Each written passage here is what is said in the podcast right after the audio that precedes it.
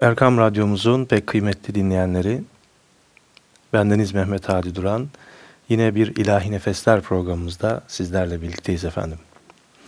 Bugünkü programımızda yine size birbirinden güzel ilahiler dinletmeye gayret edeceğiz. Efendim, e, ilahilerimizin arasında da bu teknolojinin e, nimetlerinden istifade etme babından birbirimize, dostlarımızla, kardeşlerimizle, arkadaşlarımızla paylaştığımız çok güzel yazılar oluyor.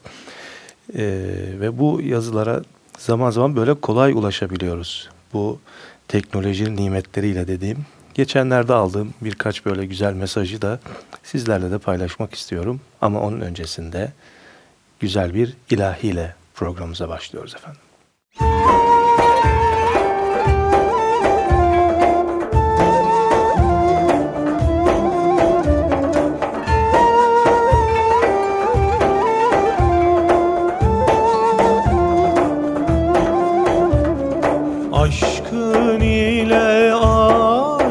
Işıklar yansın ya Resulallah. Aşkın ile aşıklar yansın ya Resulallah. İçi başkın şerabın kansın ya Resulallah. İçi başkın şerabın kansın ya Resulallah. Şol seni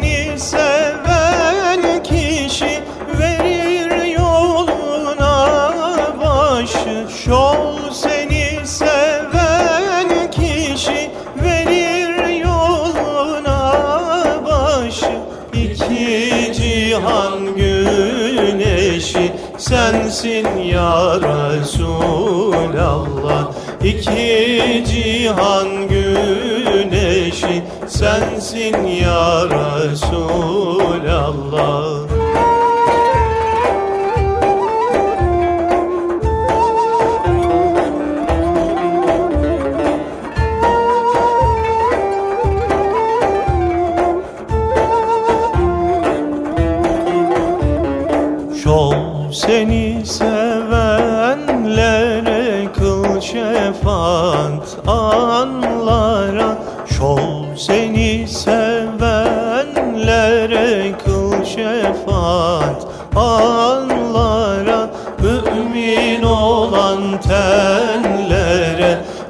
cansın ya Resulallah.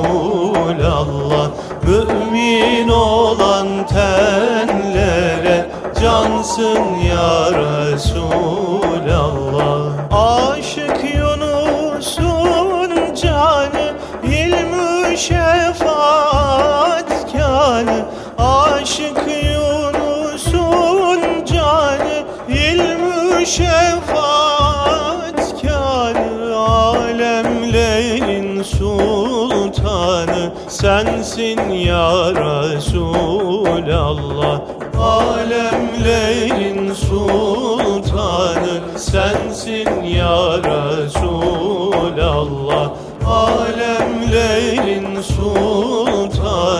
sensin ya Resulallah Efendim, bilenlerin malumudur. Bir gün Hızır Aleyhisselam hamamda yıkanan bir ihtiyarın yanına yaklaşmış. İhtiyar kendi kendine yıkanmaktaymış.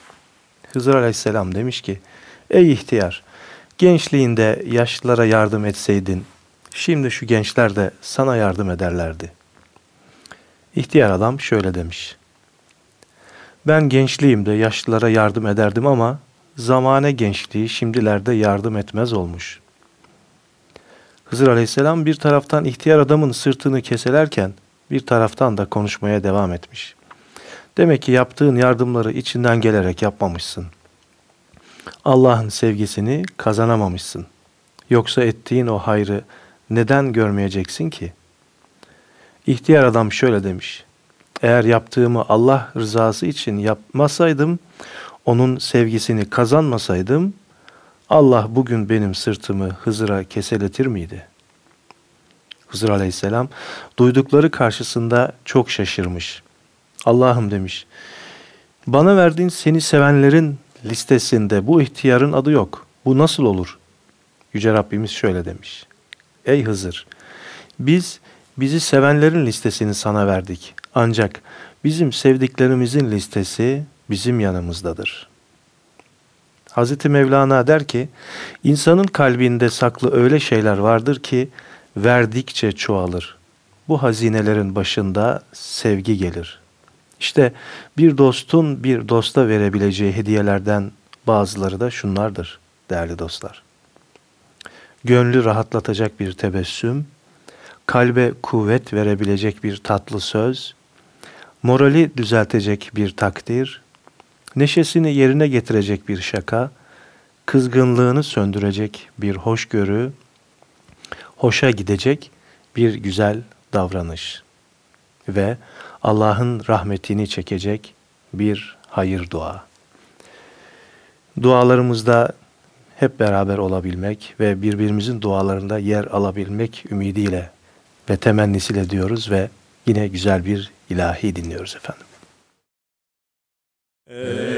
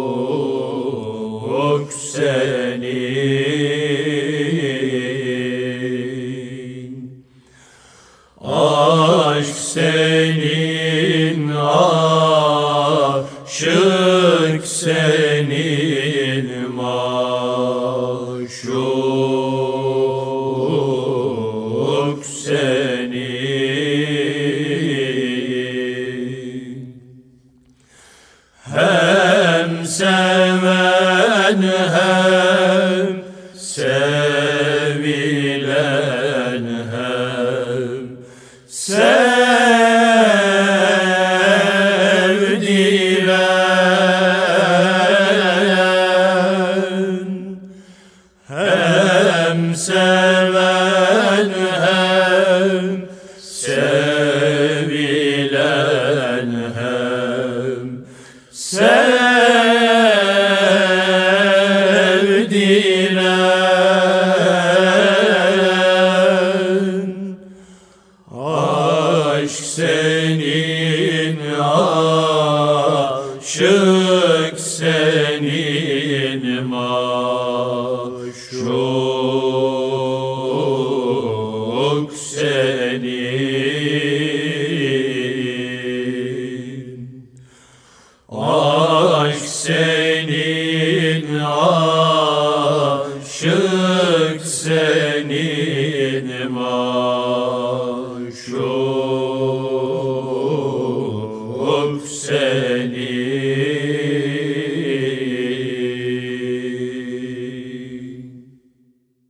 kıymetli Erkam Radyo dinleyenleri, yine geçenlerde aldığım bir e, güzel not. Hakkı Yalçın imzalı. Takvim. Bir adam, bir adam tanırdım.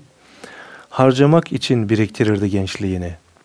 Semt pazarlarına akşam çökünce ezik domatesleri toplardı. Karşısına yaşlı biri çıksa üstünü başını toplardı. Kimseye boyun eğdiğini hatırlamam. El etek öptüğünü de. Bir adam tanırdım. Bütün çiçeklerin adını ezbere bilirdi. On parmağında on karanfil. Çocukları hastalanınca kolundaki saatini satardı. ilaç parasına. Kimseyi satmazdı en dar gününde bile. Bir demli çayla huzur bulurdu. Kendi kendine konuşurdu bazen. Mutlaka duyan olurdu. Allah'tan başka kimseden korktuğunu görmedim. yaşayamadıklarım öbür dünyaya kalsın derdi. Gururla okşardı boynundaki ipi. Bir adam tanırdım, yoksuldu ama gönlü gani adamdı. Gözünden okurdu insan olanı. Aklının duvarlarına yazardı isyanlarını. İnsan onurunu hiçbir şeye değişmedi.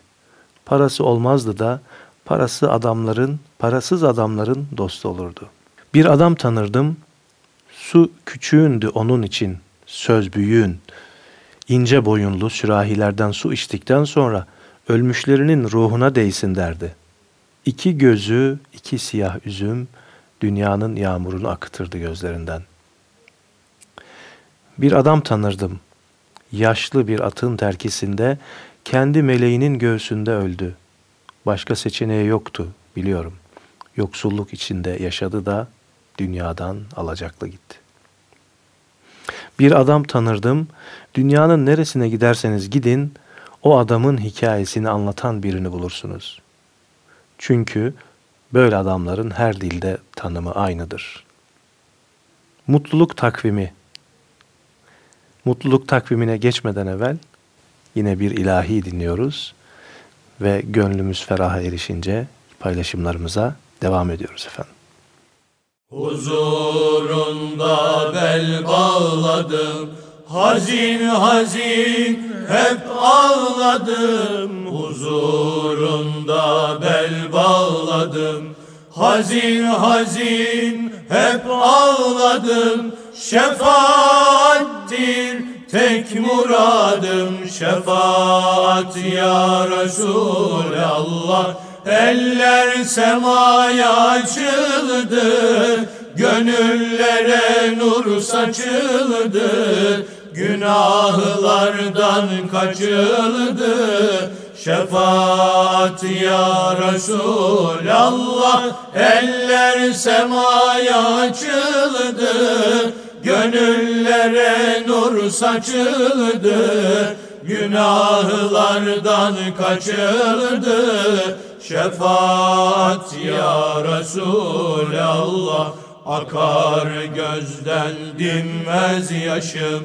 Döner durur her an başım Akar gözden dinmez yaşım. Döner durur her an başım Şefaattir pür telaşım. Şefaat ya Resulallah. Eller semaya açıldı Gönüllere nur saçıldı. Günahlardan kaçıldı. Şefaat ya Resulallah. Eller semaya açıldı Gönüllere nur saçıldı Günahlardan kaçıldı Şefaat ya Resulallah Şefaat ya Resulallah Şefaat ya Resulallah.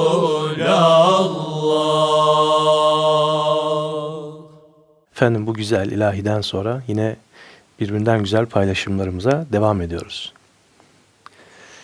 Az konuşan fakat öz konuşan büyükler vardır. Babam da bunlardan biridir. Çok sık bir arada olamadığımız için benim için bu öz konuşmalar daha sık olur. Birkaç yıl önce öyle bir laf söyledi ki sustum kaldım. Uzun süre kafamın içinde dolandı söylediği cümle. Strese girenin imanından şüphe ederim demişti babam. Stresle ilgili kitap okuyanlar zaman zaman stresle mücadele konusunda seminerler veren biri olarak cümleyi çok ağır bulmuş olsam bile kafamın içinde cümle dön, cümle kafamın içinde cümle dönüp durdu uzun zaman. Yaşadığımız yüzyılın en önemli problemlerinden biri olan stres hakkında bu kadar kesin ve keskin bir ifade duymamıştım.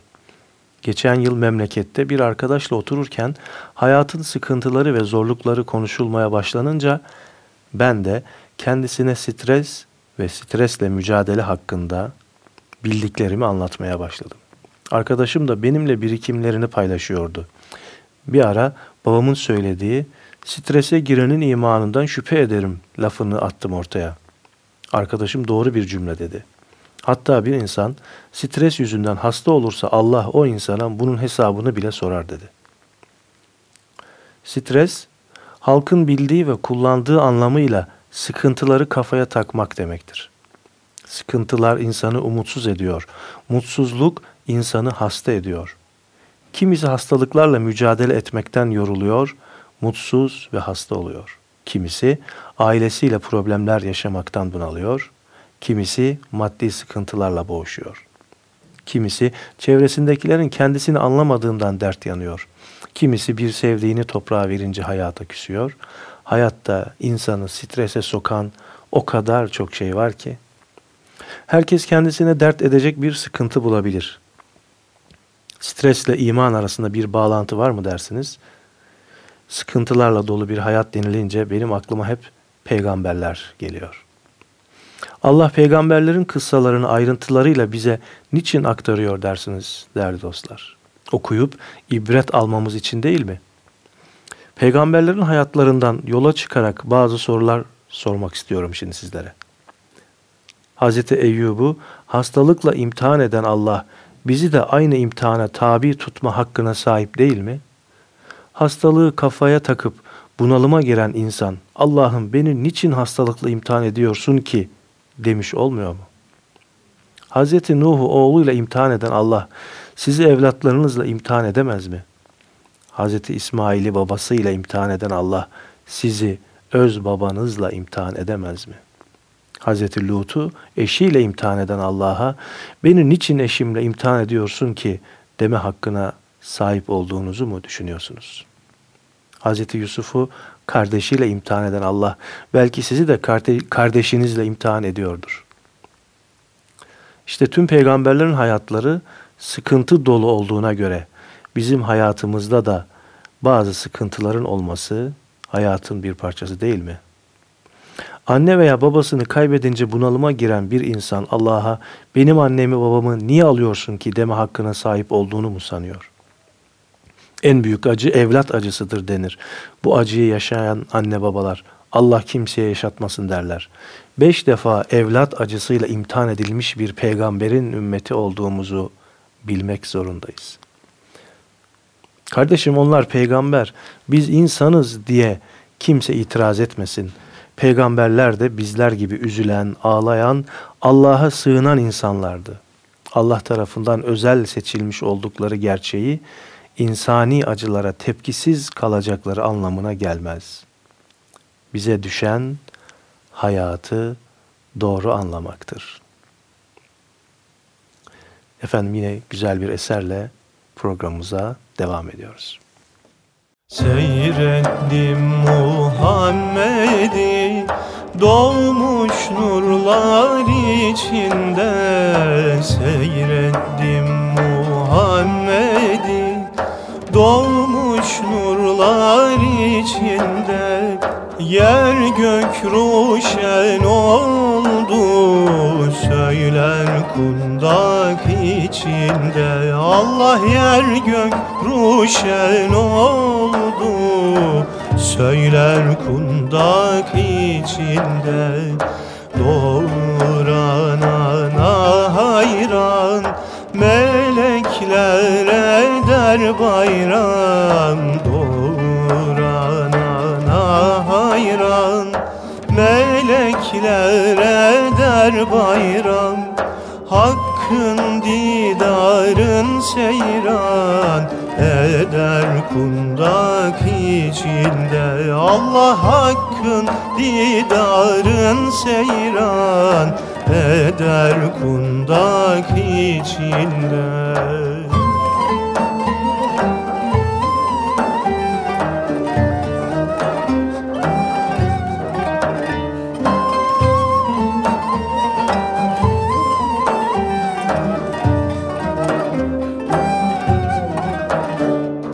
Adın koymuşlar Ahmet Ezelinden Muhammed Adın koymuşlar Ahmet.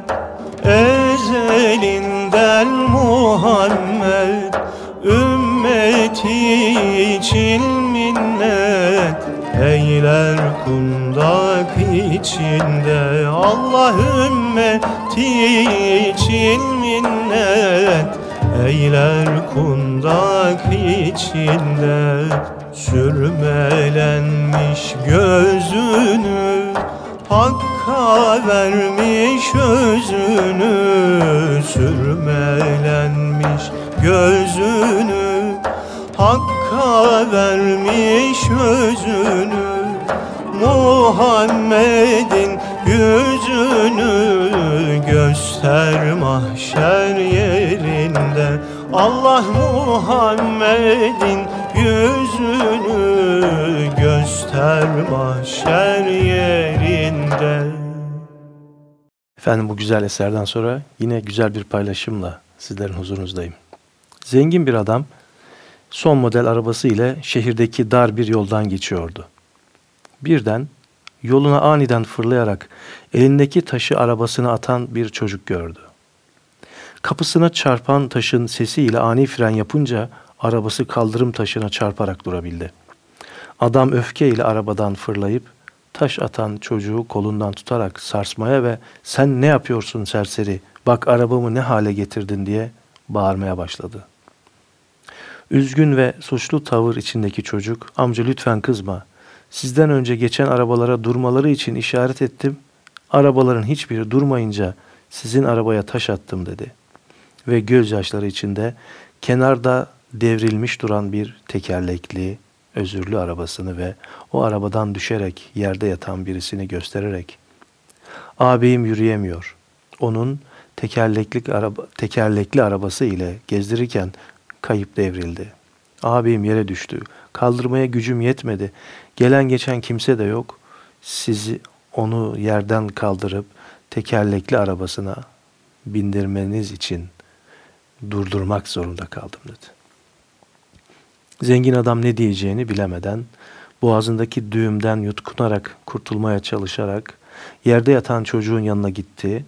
Onu kaldırıp tekerlekli arabasına oturttu ve cebinden temiz bir mendil çıkararak bacağındaki kanları sildi. Küçük çocuk abisini tekerlekli arabasıyla alıp giderken hiçbir şey söyleyemeden arkalarından baka kaldı. Arabasına döndüğünde çocuğun attığı taşın arabasının kapısında bıraktığı oyuk şeklindeki derin izi gördü. Ve zengin adam bu derin taş izini hiçbir zaman tamir ettirmedi. Arabadaki bu taş izini şu mesajı hiç unutmamak için sakladı. Hiçbir zaman yaşamın içinden, hayatın içinden birilerinin seni durdurmak ve dikkatini çekmek için taş atmaya mecbur kalacağı kadar hızlı geçme. Hayatın içinden son hızla geçerken bir an durup kendi hayatımızda da bize bazı şeyleri hatırlatmak için atılan taşlar olup olmadığını bir kere daha düşünelim değerli dostlar. Efendim güzel bir ilahiyle düşünmeye de fırsat olsun.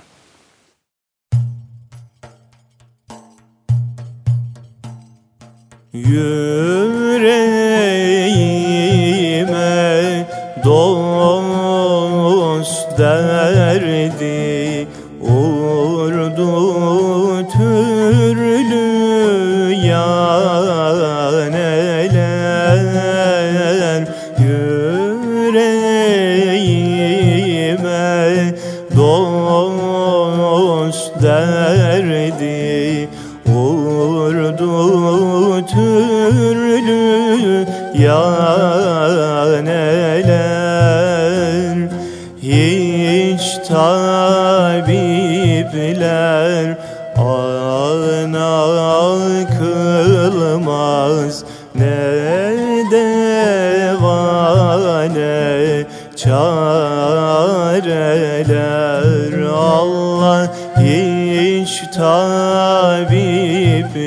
tabipler ana kılmaz ne devane çareler?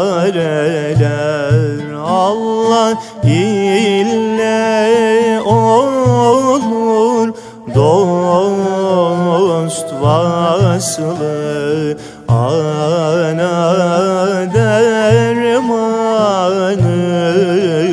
tarif Allah ile olur. Dost vasılı ana dermanı tabi andan özge her ne kılsam yüreğimi yar eder. Allah andan özge her ne kılsam yüreğimi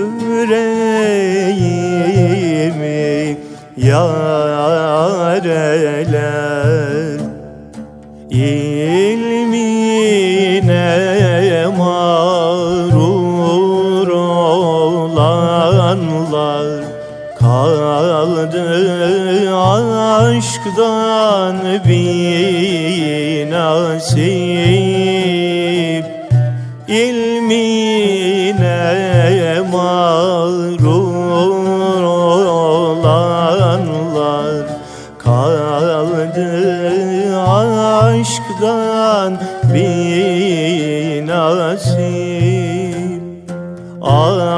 aşıkın bir lemasına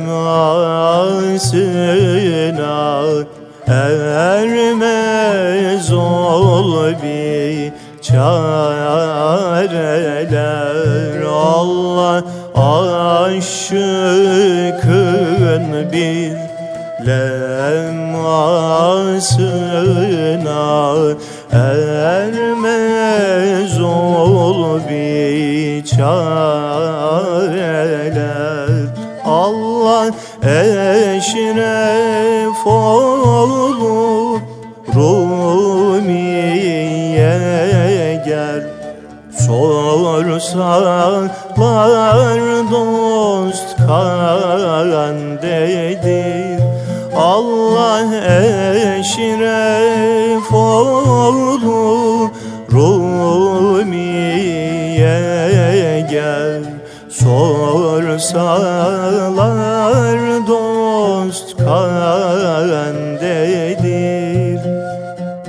Diyerek gök arşu kürsi Dop dolu hep areler. Allah diyerek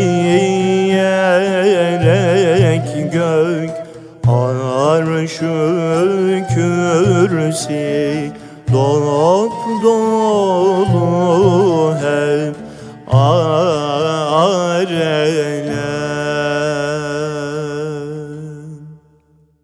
Efendim şimdi de Neva Çiftçioğlu e, ismiyle paylaşılmış bir yazıyı sizlere alıntı yapmak istiyorum. İş ve eş gereği Amerika'da, Teksas'ta yaşıyorum diyor. Geçen hafta başımdan geçen ilginç ve gerçekten çok etkilendiğim bir olay evime yakın bir postahanede gerçekleşti. Yeni yıl hediyesi olarak internet aracılığıyla satın aldığım kol, kol saati paketten camı çatlamış çıkınca vakit kaybetmeden derhal iade formunu doldurup soluğu postanede aldım. Postaneye girdiğimde 20-25 kişi kuyrukta hizmet bekliyordu. Bu arada Noel'de yaklaştığı için marketten bir ekmek bile alınsa mecburen onlarca insan arkasında sıraya dizilip normalden çok daha uzun süre beklemek zorunda kalınıyor. Hizmet eden sayısı sadece iki kişi olunca hele bir de hizmet edenler işinden canından bezmiş bir suratla ve isteksizliğin yansıdığı süratle iş görünce bekleme süresi sabırları zorlayacak düzeye tırmanıyor. Girdiğim kuyrukta arkama döndüğümde bir 30-35 kişinin daha geldiğini gördüm. Neyse en azından ortalardayım diye sevinme payı çıkardım kendime. Tam 40 dakika sonra sıra bana geldi. Paketi görevliye uzattım. Adresler üzerinde yazılı dedim. Paketi neden bantla kapatmadınız diye sordu. Girişteki paket içeriğini görmek isteyebiliriz. Lütfen paketlerinizi açık bulundurunuz uyarısını gösterdim. Sesini yükselterek sinirle kapıda ne yazdığını iyi biliyorum. Derhal paketinizi bantlayın dedi. Sıradaki herkes artık bizi dinliyordu. yanı başındaki bantı gö- göstererek rica etsem verebilir misiniz dedim. Yanıt yine aynı yüksek sesle geldi. Hayır, o bant bana ait. Müşteri kendi bantını kullanacak. Yanımda bant yok. Sizin bant için para desem dediğim an görevli hanım sesini daha da yükseltti. Üç adım ötede bir ayakkabı kutusu büyüklüğündeki sadece paketleme servisleri için yapılmış 20 dolarlık bantı işaret ederek satın almamı istedi. 15 santimetrelik kutu için bana o bantı aldırmanız size mantıklı geliyor mu diye sordum. Bantı al ve derhal sıranın sonuna geç diye bağırırken sinirden kıpkırmızı kesilmişti. Aynı hışımla kuyruktaki bir sonraki kişiyi sıradaki anlamına gelen işaretle çağırdı. İşte o an dondum kaldım. Çünkü sırada hiç kimse ilerlemedi. Sıranın başındaki beyefendi şu kutuyu derhal bantlayın ve hanımefendinin işini bitirin önce dedi.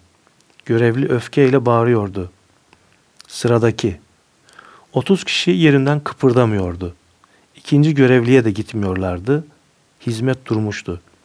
Sıradan bir yaşlı bayan 76 yaşındayım ve dizlerim ağrıyor ama o bayanın paketini bantlayıp görevinizi yerine getirmediğiniz sürece buradan bir adım atmıyorum dedi. Görevli elimden paketi sinirle çekip kutuyu benim söylediğim postane bantıyla yapıştırdıktan sonra ödememi alana kadar karma karışık duygularla kala kalmıştım. Neredeyse ağlamak üzereydim. Sıraya dönüp hepinize teşekkürler diyebildim sadece.'' Gülümseyerek el salladılar. Dışarı çıkıp arabama oturunca kontağı çalıştırmadan bir süre park yerinde düşündüm. Herkesin işi gücü var. Nasıl oldu da bir tek kişi acelem var diyerek sıranın önüne atlamadı? Nasıl oldu da onca kişi bir kişiye yapılan haksızlık için tepki gösterdi? O sırada benden hemen sonraki yaşlı beyefendi işini tamamlamış dışarı çıkmıştı. Arabama yaklaştı, pencereyi açtım, gülümseyerek kafamdan geçen soruları yanıtladı. Size bu yapılan yanlış için üzgünüm. Doğada hayvanlar, ağaçlar ve hatta mikroplar birbirleriyle bağ içerisinde hareket ederken biz insanlar birbirimizden çok koptuk. Yanlış anında tespit edilerek sineye çekilmeden derhal toplu olarak tepki gösterilmez ise normalleştirilir. O hizmet eden bayan bir dahaki sefere yanlış yaparken iki kez düşünecek. Biz görevimizi yaptık diyerek oradan uzaklaştı. İnşallah böyle meşru anlamda toplumsal uzlaşmalar olur da biz de böyle güzel e, hadiseler yaşarız ve görürüz diyerek yine güzel bir ilahiyle programımıza devam ediyoruz efendim. Ah nice bir uyursun uyanmaz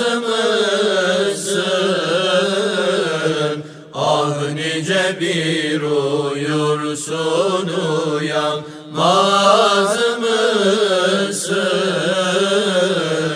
Göçtü kervan kaldık dağlar başında Allah Allah Göçtü kervan kaldık dağlar başında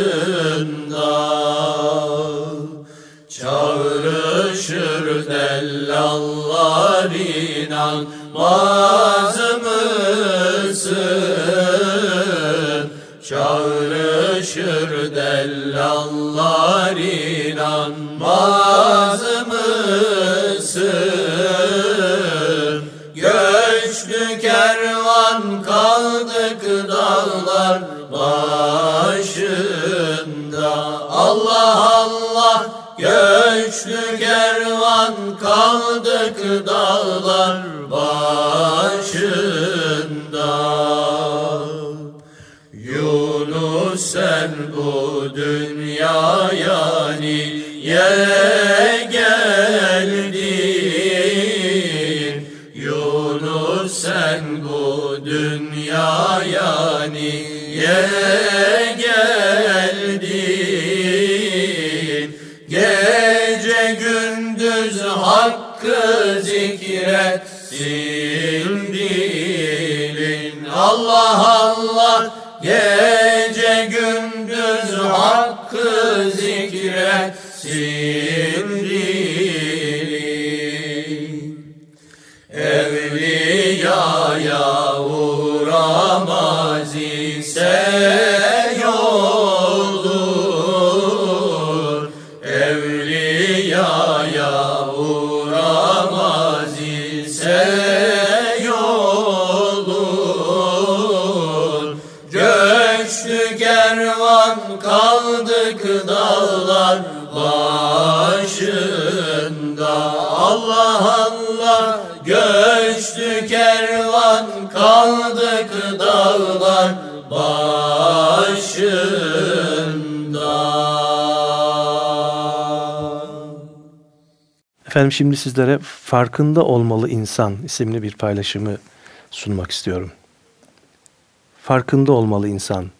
kendisinin hayatın, olayların, gidişatın farkında olmalı.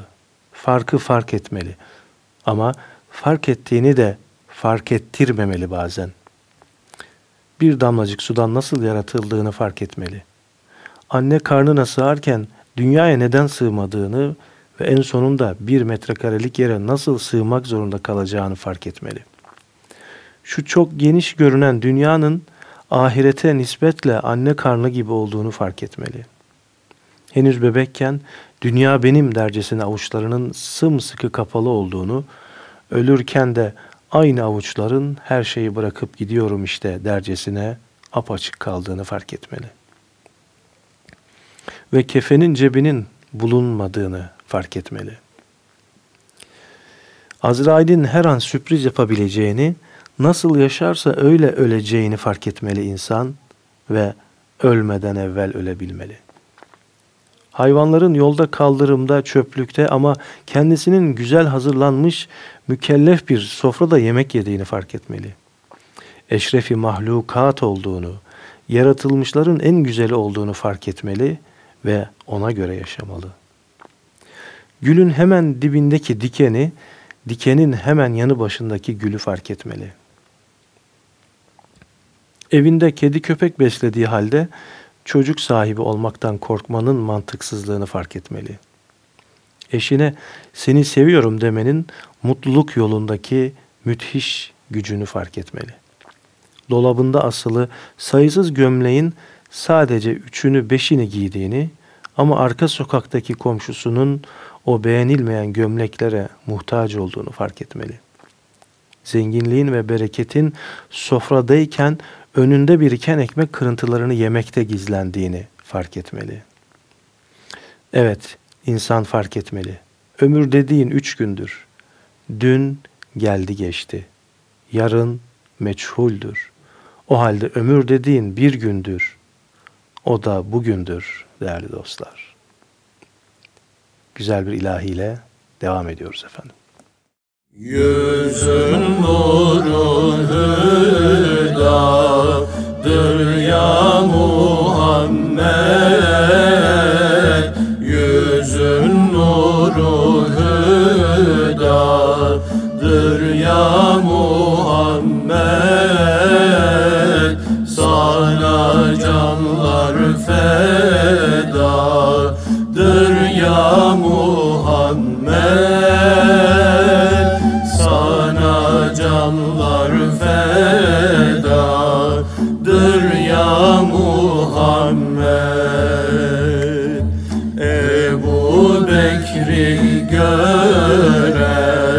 görenler olur aşık.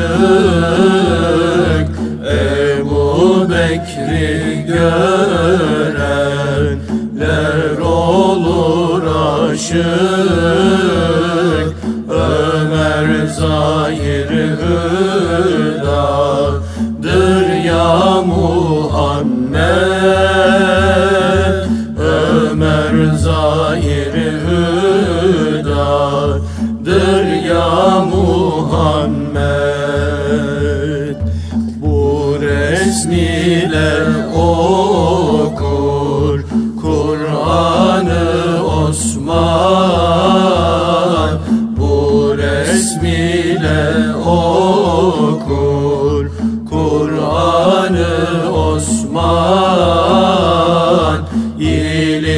Krishna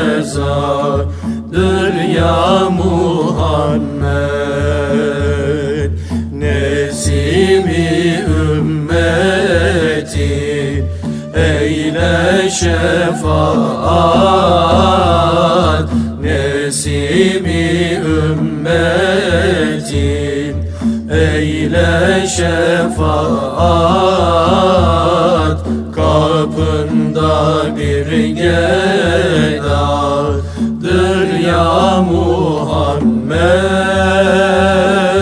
Kapında bir gedadır ya Muhammed Efendim şimdi sizlere de Bruno 16. asır Latin düşünürü 1548 İtalya doğumlu bir bilim adamının iki şey hakkındaki sözleri ve bugün değerlerinden hiçbir şey kaybetmemiş olan bu iki şey isimli yazısını sizlerle paylaşıyorum. İki şey kalitesiz insanın özelliğidir. Şikayetçilik ve dedikodu. İki şey çözümsüz görünen problemleri bile çözer. Bakış açısını değiştirmek, karşındakinin yerine kendini koyabilmek. İki şey yanlış yapmanı engeller. Şahıs ve olayları akıl ve kalp süzgecinden geçirmek ve hak, ye hak yememek. İki şey kişiyi gözden düşürür. Demagoji yani laf kalabalığı ve kendini ağıra satmak, övmek, vazgeçilmez göstermek. İki şey insanı nitelikli yapar. İradeye hakim olmak ve uyumlu olmak. İki şey ekstra değer katar. Hitabet ve diksiyonu düzgün olmak, anlayarak hızlı okumayı öğrenmek. İki şey geri bırakır. Kararsızlık ve cesaretsizlik. İki şey başarının sırrıdır. Ustalardan ustalığı öğrenmek ve kendini güncellemek. İki şey başarıyı mutlulukla beraber yakalamanın sırrıdır. Niyetinin saf ve temiz olması ve ruhsal farkındalık. İki şey milyonlarca insandan ayırır. Sorunun değil, çözümün parçası olmak ve hayata ve her şeye yeni bir bakış açısıyla yaklaşabilmek. İki şey gelişmeyi engeller. Aşırılık, mübalağa ve felakete odaklanmış olmak. İki şey çözüm getirir. Tebessüm, gülümseme ve sükut, susmak. İki şeyin değeri kaybedilince anlaşılır. Anne ve baba. İki şey geri alınmaz. Geçen zaman ve söylenen söz. İki şey ulaşmaya değerdir. Sevgi ve bilgi. İki şey hayatta önemli olan her şey içindir. Nefes alabilmek ve nefes verebilmek. 1548 yılında İtalya'da doğmuş bir bilim adamı herhalde Efendimizin güzel hadis-i şeriflerinden esinlenerek bu iki şey e, isimli makalesini, sözlerini gerçekleştirmiş. Bunların hepsini zaten sevgili peygamberimiz bizlere anlatmış ve öğretmiş. Efendim bir eserle devam ediyoruz.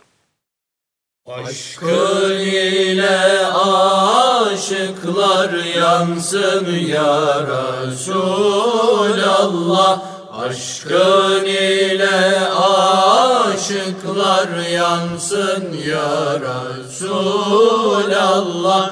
İçi başkın şarabını kansın ya Resulallah İçi başkın şarabını kansın ya Resulallah. Şol seni seven kişi verir yoluna başı. Şol seni seven kişi verir başı İki cihan güneşi. Sensin ya Resulallah. İki cihan güneşi. Sensin ya Resulallah. Şu seni sevenlere kıl şefaat. Allah'a şol seni sevenlere kıl şefaat Allah'a mümin olan tenlere cansın ya Resulallah. Mümin olan tenlere cansın ya Resulallah. Aşık Yunus'un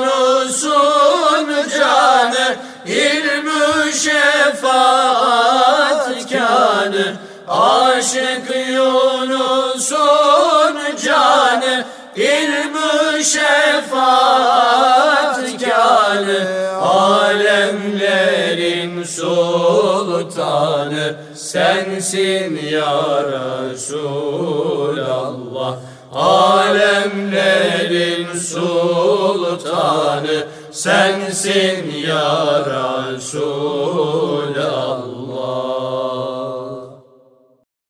Efendim her tavrın bir zerafeti vardır. Oturmanın, kalkmanın, eşyaya bakmanın. Gönüllerdeki zerafet dışa yansıdıkça hayat güzelleşir. Bir zarif adam dedi ki, çocukluğumu hatırlarım. Biraz hızlı yürüsem, ayağımı yere vurarak bassam, kızarak, parlayarak değil, inandırarak, anlatarak, her şeyin bir canı var yavrum. Tahta incinmez mi? Bizi üstünde gezdiriyor. Bizim de ona hürmet etmemiz gerekmez mi derlerdi. Bardağı yere koyarken ses çıkarmak ayıptı. Bardak ve konulduğu yer incinmemeliydi. Uyandırılmak istenen kişinin yastığına hafifçe vurularak agah ol erenler denilirdi. Ben diye konuşulmaz, fakir ifadesi kullanılırdı. Şayet ağızdan ben sözü kaçsa derhal ilave edilirdi. Benliğime lanet olsun. Gelen misafirin ayakkabıları içeri doğru çevrilirdi. Kapıya doğru çevirmek bir daha gelme demekti. İçeri dönük ayakkabılarını giyen misafir evdekilere arkasını çevirmeden giyer ve kapıdan çıkardı. Kapıyı kapat denilmezdi. Allah kimsenin kapısını kapatmasın diye kapıyı ört ya da sırla denirdi. Lambayı söndür denilmezdi. Allah kimsenin ışığını söndürmesin diye lambayı dinlendir denirdi. Lamba yakılmaz, uyandırılırdı.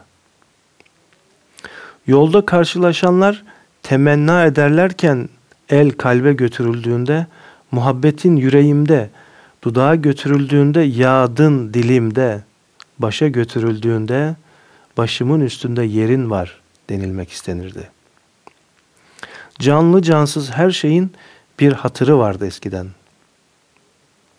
Peygamber Efendimiz Aleyhisselatü Vesselam'ın 63 yaşında vefatından sebep 63 yaşını geçmiş büyüklerimiz yaşları sorulduğunda haddi aştık derlerdi.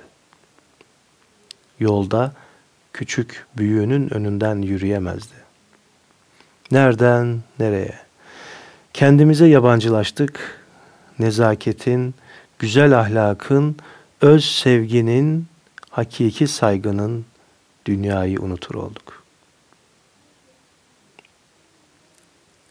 Bu şuurda olmak, bu şuurda Müslümanlar olmak ve yetiştirmek temennisiyle efendim yine güzel bir ilahiyle birlikteyiz.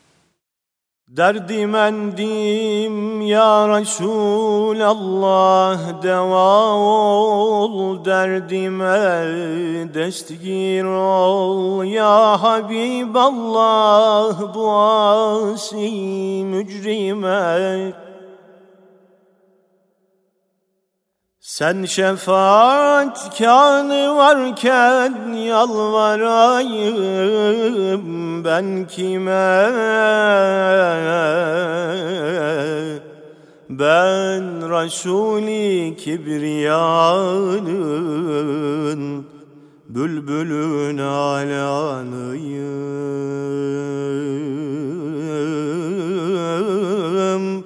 Mücrimim gerçi cemali Mustafa hayranıyım. Bu vaslındır muattar eyleyen sünbülleri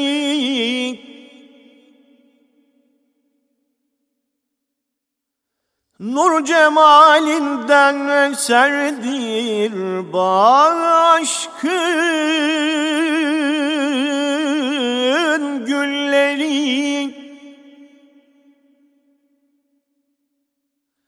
Gül cemalindir Habibim mesteden bülbülleri. Ben Resul-i Kibriyan'ın Bülbülin alanıyım. Mücrimim gerçi cemali Mustafa hayranıyım.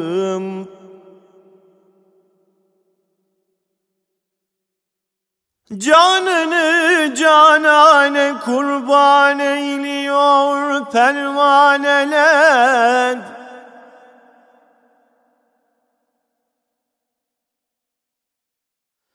Bezmi vaslın neşesinden Gaş olur mestaneler.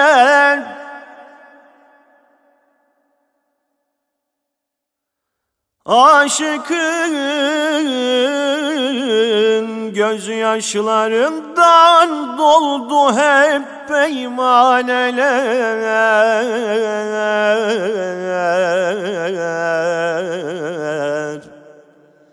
Ben Resul-i Kibriyan'ın bülbülin alanıyım.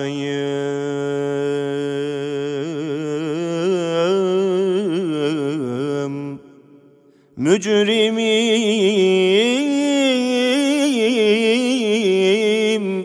gerçi cemali Mustafa hayranıyım Medet ya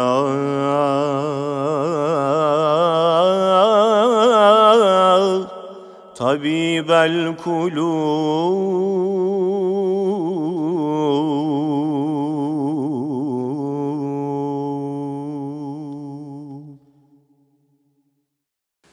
Efendim yine bu sefer ibretlik bir hadise. Ebu Bekir Şibli bir gün yolda giderken buldukları bir ceviz için kavga eden iki çocuk görür. Şibli bu cevizi onlardan alıp biraz sabredin de bu cevizi ikinize paylaştırayım der. Sonra cevizi kırar fakat cevizin içi boş çıkar. Tam o sırada eğer gerçekten paylaştırıp kısmet dağıtan biriysen şimdi bunu taksim etsene diye bir nida gelir. Şibli mahcup olur ve bütün bu kavga içi boş bir ceviz ve kuru bir hiç içinmiş der. İşte uğruna nice kavgaların yaşandığı dünya nimetleri de hakikatte içi boş bir ceviz gibidir. İnsan fani hayat uykusundan ecel ikazıyla uyanınca onun ne kadar kısa, geçici ve boş olduğunu anlayacak. Bu fani alemde bir hiç uğruna katlandığı meşakkatler için pişman olacaktır. Kabirde pişman olunacak şeyler için dünyada insanların adeta birbirlerini yemeleri ne hazin bir davranış. Nasıl olsa demiş terzi, can boğaza gelinceye kadar tevbenin vakti var, o zaman tevbe eder kurtulurum. Dostu sormuş sen kaç senelik terzisin? 30 senedir. Bu kadar zaman içinde en çok elin neye alıştı? Makasla kumaş kesmeye. Dostu bu defa şunu sormuş. Canın boğaza geldiği anda eline bir makas verseler yine kolayca kumaş kesebilir misin? Omuzlarını silkmiş 30 senelik terzi öylesine korkulu anda kumaşı doğru kesemem ki. Dostu taşı gediğine koymuş. Peki 30 senedir yaptığın bir işi doğru yapamıyorsun da ömründe hiç yapmadığın tevbeyi nasıl yapacaksın o anda? Son pişmanlık fayda vermiyor. Ömrü güzel olanın inşallah ölümü de güzel olur. Rabbimiz cümlemize şuurlu bir İslami hayat ve iman selametiyle huzuruna gelmeyi nasip eylesin. Efendim yine güzel bir eserle devam ediyoruz programımıza. İçimde bir dertli bülbül Öter Yunus Yunus diye İçimde bir dertli bülbül Öter Yunus Yunus diye Söz bahçemde her gün bir gül biter Yunus Yunus diye. Söz bahçemde her gün bir gül biter Yunus Yunus diye. Yunus Yunus Yunus Yunus Yunus Yunus Yunus Yunus. Gündüz bir dert Gece bir dert. Bilemedim ah nice bir dert Gündüz bir dert Gece bir dert. Bilemedim ah nice bir dert. Şol böğrüme ince bir dert. Batar Yunus Yunus diye. Şol böğrüme ince bir dert batar Yunus Yunus diye. Yunus Yunus Yunus Yunus Yunus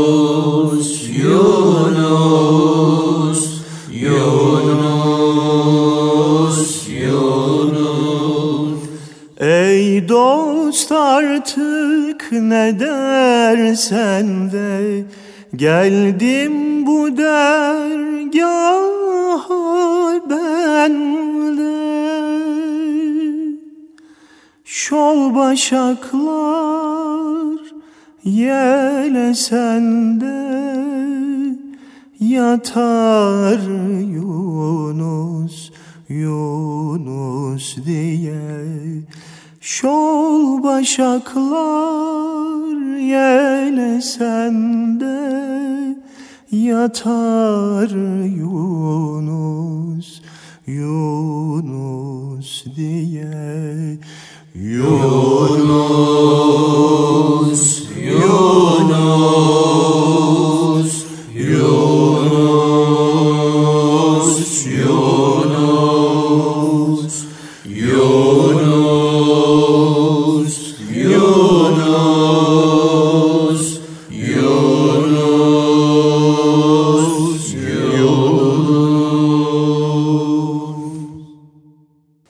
dostlarımız, programımızın sonuna yaklaştığımız şu dakikalarda yine bir güzel paylaşımla sizlerin huzurunuzdayız. Son bir alıntıyla programımıza veda edeceğiz inşallah. Atalarımız dervişin fikri neyse zikri de odur demişler. Ne demek bu? Yani bir insanın aklında, gönlünde ne varsa sözlerine de bunlar yansır. Lafı şuraya getirelim. Müslümanlar olarak sözlerimiz içinde en çok geçen, geçmesi gereken Allah sözcüğüdür. Neticede bu dünyada bulunma amacımız ona kulluk etmek değil mi? Bakıyorum da son yıllarda Müslüman kesimlerin günlük hayatında Allah sözcüğünün kullanımı bir hayli azaldı. Evden ayrılırken geride kalanlara Allah'a ısmarladık. Allah'a emanet olun derdik. Şimdi hadi ben kaçtım. Bay bay, hadi öptüm der olduk. İşe gidenlere Allah işini rast getirsin derdik. Şimdi bol kazançlar der olduk. Şaşırdığımızda Sübhanallah derdik. Şimdi vay der olduk. Sevindiğimizde elhamdülillah derdik. Şimdi okey, oley diyoruz. Başımıza bir musibet geldiğinde Allah'ın dediği olur. İnna lillah ve inna ileyhi raciun. Allah'tan geldik, yine ona döneceğiz derdik. Şimdi hay aksi, bu da nereden çıktı? Bittim, mahvoldum der olduk. Bize iyilik yapana Allah razı olsun, Allah ne muradın varsa versin diye dua ederdik. Şimdi sağ ol diyoruz. Bir işle uğraşanlara Allah kolaylık versin derdik. Şimdi sadece kolay gelsin der olduk. Yeni evlenenlere Allah bir yastıkta kocasın derdik. Şimdi mutluluklar der olduk. Sınava girecek çocuklara Allah zihin açıklığı versin diye dua edilirdi. Şimdi başarılar deniliyor. Geleceğe dair planlar yapılırken inşallah Allah izin verirse, Allah kısmet ederse derdik. Şimdilerde sanki gelecek bizim elimizdeymiş gibi fütursuzca konuşur olduk veya umarım tahminim odur ki gibi ifadeler kullanır olduk. Ölenlere Allah rahmet eylesin derdik. Günah işlediğini gördüğümüz kimselere Allah ıslah etsin, Allah affetsin, Allah hidayet etsin derdik. Şimdi lanet okur olduk. Kötü bir şeyden bahsederken Allah korusun, Allah esirgesin derdik. Şimdilerde kapa şu şom ağzını der olduk. Bu listeyi uzatmak mümkün. Sözlerimizden Allah sözcüğünün çekilmesi artık mümince düşünmediğimizi, hayata Müslümanca değil, seküler bir mantıkla baktığımızı ele veriyor. Sözlerimizden Allah kelimesinin çekilmesi bir zaman sonra hayatımızdan da bereketin kaybolmasına yol açtı değerli dostlar. Şimdilerde mutluluğu Allah'tan başka şeylerde arar olduk. Ama beyhude. Ne diyelim? Allah sonumuzu hayretsin efendim.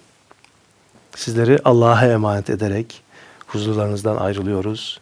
Allah'a emanet olun efendim. Sağ olun.